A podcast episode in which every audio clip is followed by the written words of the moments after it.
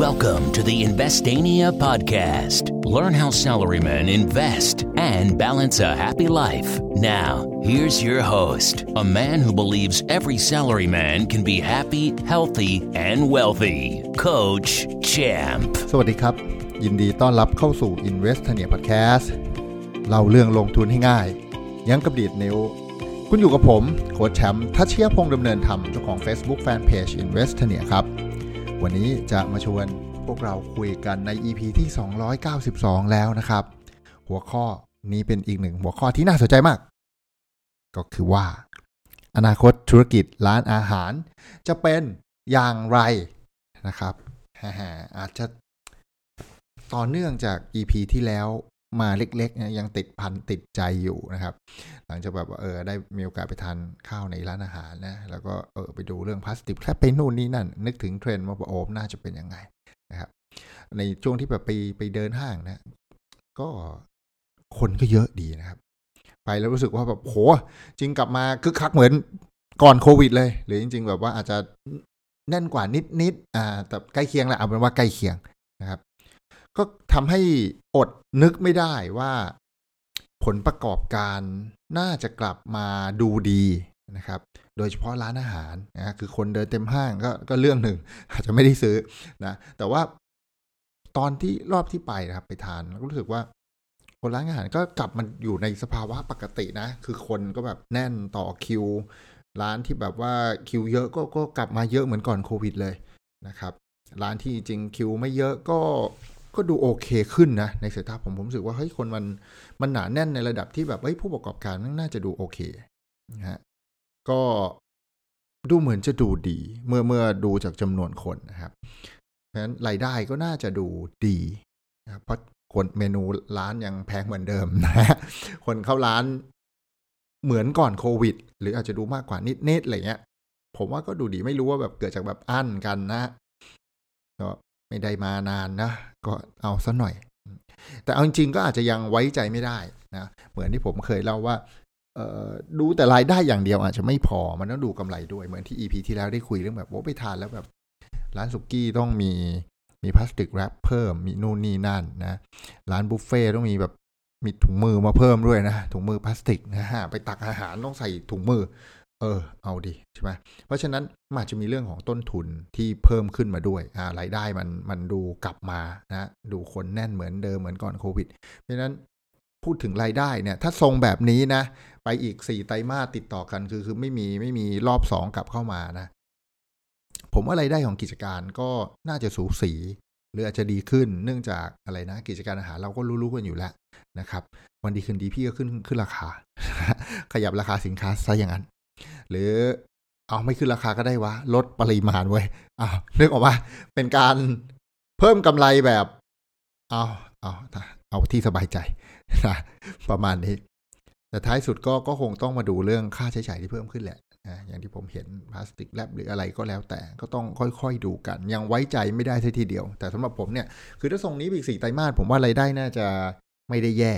นะอาจจะแย่มา 2 ไตรมาสแล้วแต่พอขึ้นไตรมาสที่ 3 ไตรมาสที่ 4 น่าจะเห็นอะไรกลับมา ถ้าไม่มีโควิดรอบ2นะรายได้น่าจะกลับมากำไรกลับมาเท่าเดิมไหมอะเป็นเรื่องที่ต้องติดตามนะครับ เพราะจริงเนี่ยร้านอาหารในห้างเนี่ยนะครับสำหรับผมเนี่ยมันเป็นต้องบอกว่าเป็นอีกหนึ่งในสินค้าฟุ่มเฟือยเหมือนกันนะนะเรากินกินข้าวนอกห้างนะจานละสี่ห้าสิบบาทนะบ้านผมสี่คน พ่อแม่ลูกๆ ก็น่าจะร้อยกว่าบาทนะสองร้อยกินฟู้ดคอร์ทอาจจะสองร้อยกว่า อะไรแบบนี้จะแบบข้าวจานละสี่สิบเป็นหกสิบอะไรเงี้ยแต่ตัวร้านอาหารเองนะครับ ที่ที่แบบอยู่ในตลาดทุนอะนะเป็นร้านจะเรียกว่าอะไรเดียพัตคารเนี่ยเอาเอาเป็นว่าเป็นร้านอาหารที่แบบ เออรู้สึกมันฟุ่มเฟือยอะนึกไหมไปกินแล้วต้องมีพันอะ แปดร้อยกว่าก็ได้นี่นี่แบบเบาๆแล้วนะ คือมันต้องมีเลทแถวเนี้ยแปดร้อยพันหนึ่งพันสามอะไรเงี้ย ก็สำหรับผมดูเป็นสินค้าฟุ่มเฟือยคือไม่ได้แบบว่ากินได้บ่อยๆนะเป็นเป็นสินค้าฟุ่มเฟือยที่รู้สึกว่า โหกินอาทิตย์ละครั้งก็หนักเลยนะสองอาทิตย์ครั้งนี้รู้สึกโอ้ก็เยอะเหมือนกันว่ะอะไรแบบเนี้ยนะทีนี้ ตอนนี้คนในห้างมันดูเยอะ ร้านอาหารดูเยอะดูเอนจอยแต่ว่ามันมีอะไรแอบแฝงอยู่นะ ถ้าเอาจริง ๆ แล้วนะครับ คือถ้าคือถ้ามันดีสี่ไตรมาสอีโอเคแต่ผมก็ยังระวังว่า จริงๆมันอาจจะเพิ่งมาดีไตรมาสนี้แหละนะคือดูคนติดเชื้อมันมันไม่ไม่ได้มีมานานแล้ว หรือมีก็มีแต่แบบคนที่มาจากต่างประเทศหรืออะไรเงี้ยมันทำให้คนรู้สึกว่า เออ เริ่มออกมากินข้าวนอกบ้านกันได้มากขึ้นสะดวกขึ้น แต่อีสิ่งที่มันแอบแฝงแอบซ่อนอยู่นะครับ อย่าลืมว่ามีผู้คนจำนวนไม่น้อยที่ถูกลดรายได้นะแต่ว่ารายจ่ายมันก็ถูกแบ่งเบาไปด้วยด้วยนโยบายภาครัฐ ที่แบบว่าอะไรนะลดพวกเงินกู้เงินผ่อนกู้บ้านกู้อะไรเงี้ยมันมันถูกพักชำระหนี้อยู่ถูกพักชำระหนี้อยู่ ดังนั้นมันจึงไว้ใจไม่ได้ว่า วันที่เลิกมาตรการพักชำระหนี้แล้ว ซึ่งจริงๆมันก็เป็นพักชำระหนี้แบบ ยังไงดีอะดอกเบี้ยยังเดินเนาะเงินต้นไม่เดินดอกเบี้ยยังเดินนะฮะก็เอาเรื่องอยู่นะ วันที่ยกเลิกพักชำระหนี้แล้วเนี่ยโอ้มีดอกเบี้ยลอยตูมเลย แล้วแถมไอ้ค่าใช้จ่ายรายเดือนที่ที่เคยถูกแบ่งเบาออกไปด้วยจากมาตรการนี้มันก็จะกลับมาเพราะมันกลับมาเนี่ยมันทำให้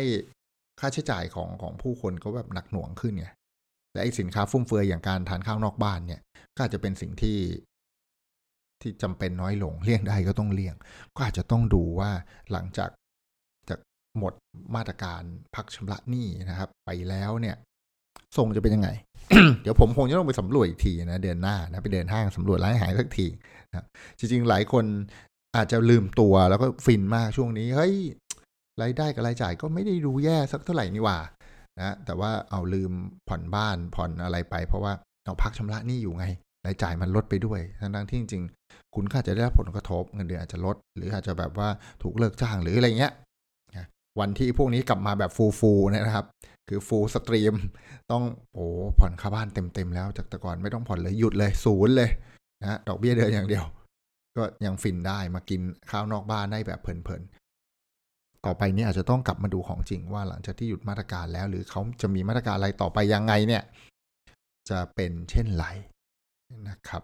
เพราะว่า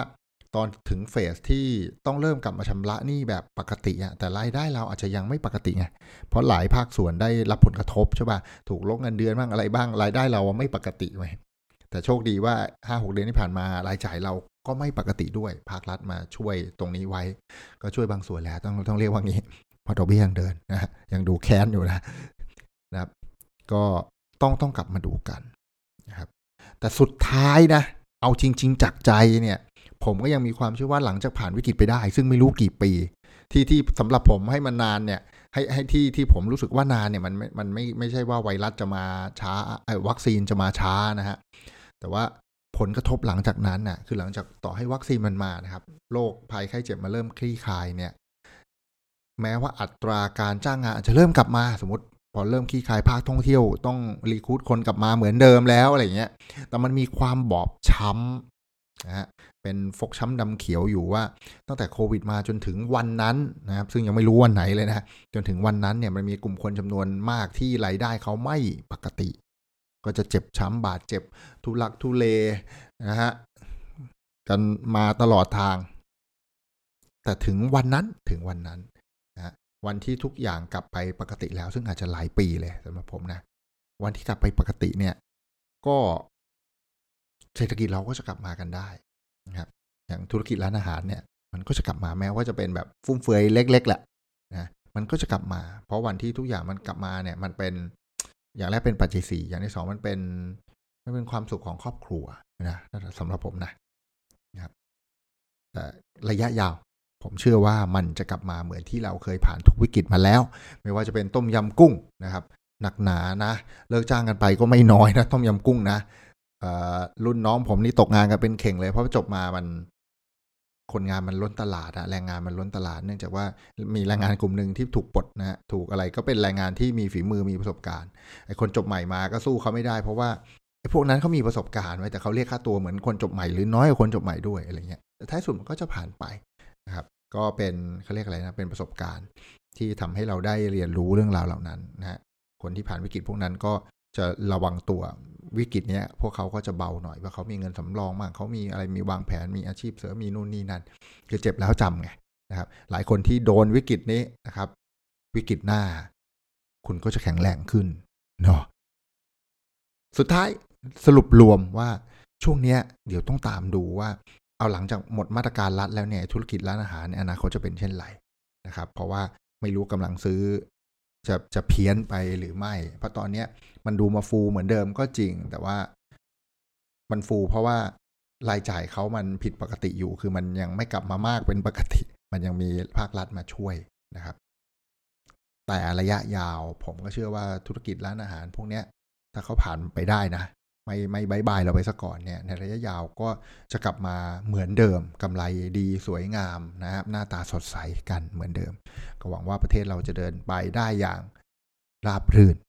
นะครับหากคุณถูกใจเรื่องราวนี้ อย่าลืมกดรีวิว subscribe และแชร์ให้เพื่อนที่ทำงานได้ฟังเรื่องราวการลงทุนดีๆ สนุกๆ และย่อยมาให้พวกเราแล้ว กับพอดแคสต์ช่อง Investania ช่องนี้สำหรับวันนี้ขอบคุณทุกคนที่ติดตาม Investania Podcast แล้วพบกันใหม่ในวันพรุ่งนี้ สวัสดีครับ Thank you for listening. Don't forget to follow and chat with us on Facebook at Investania. Check the website for free stuff at investania.com. Tune in next week for another episode of the Investania Podcast.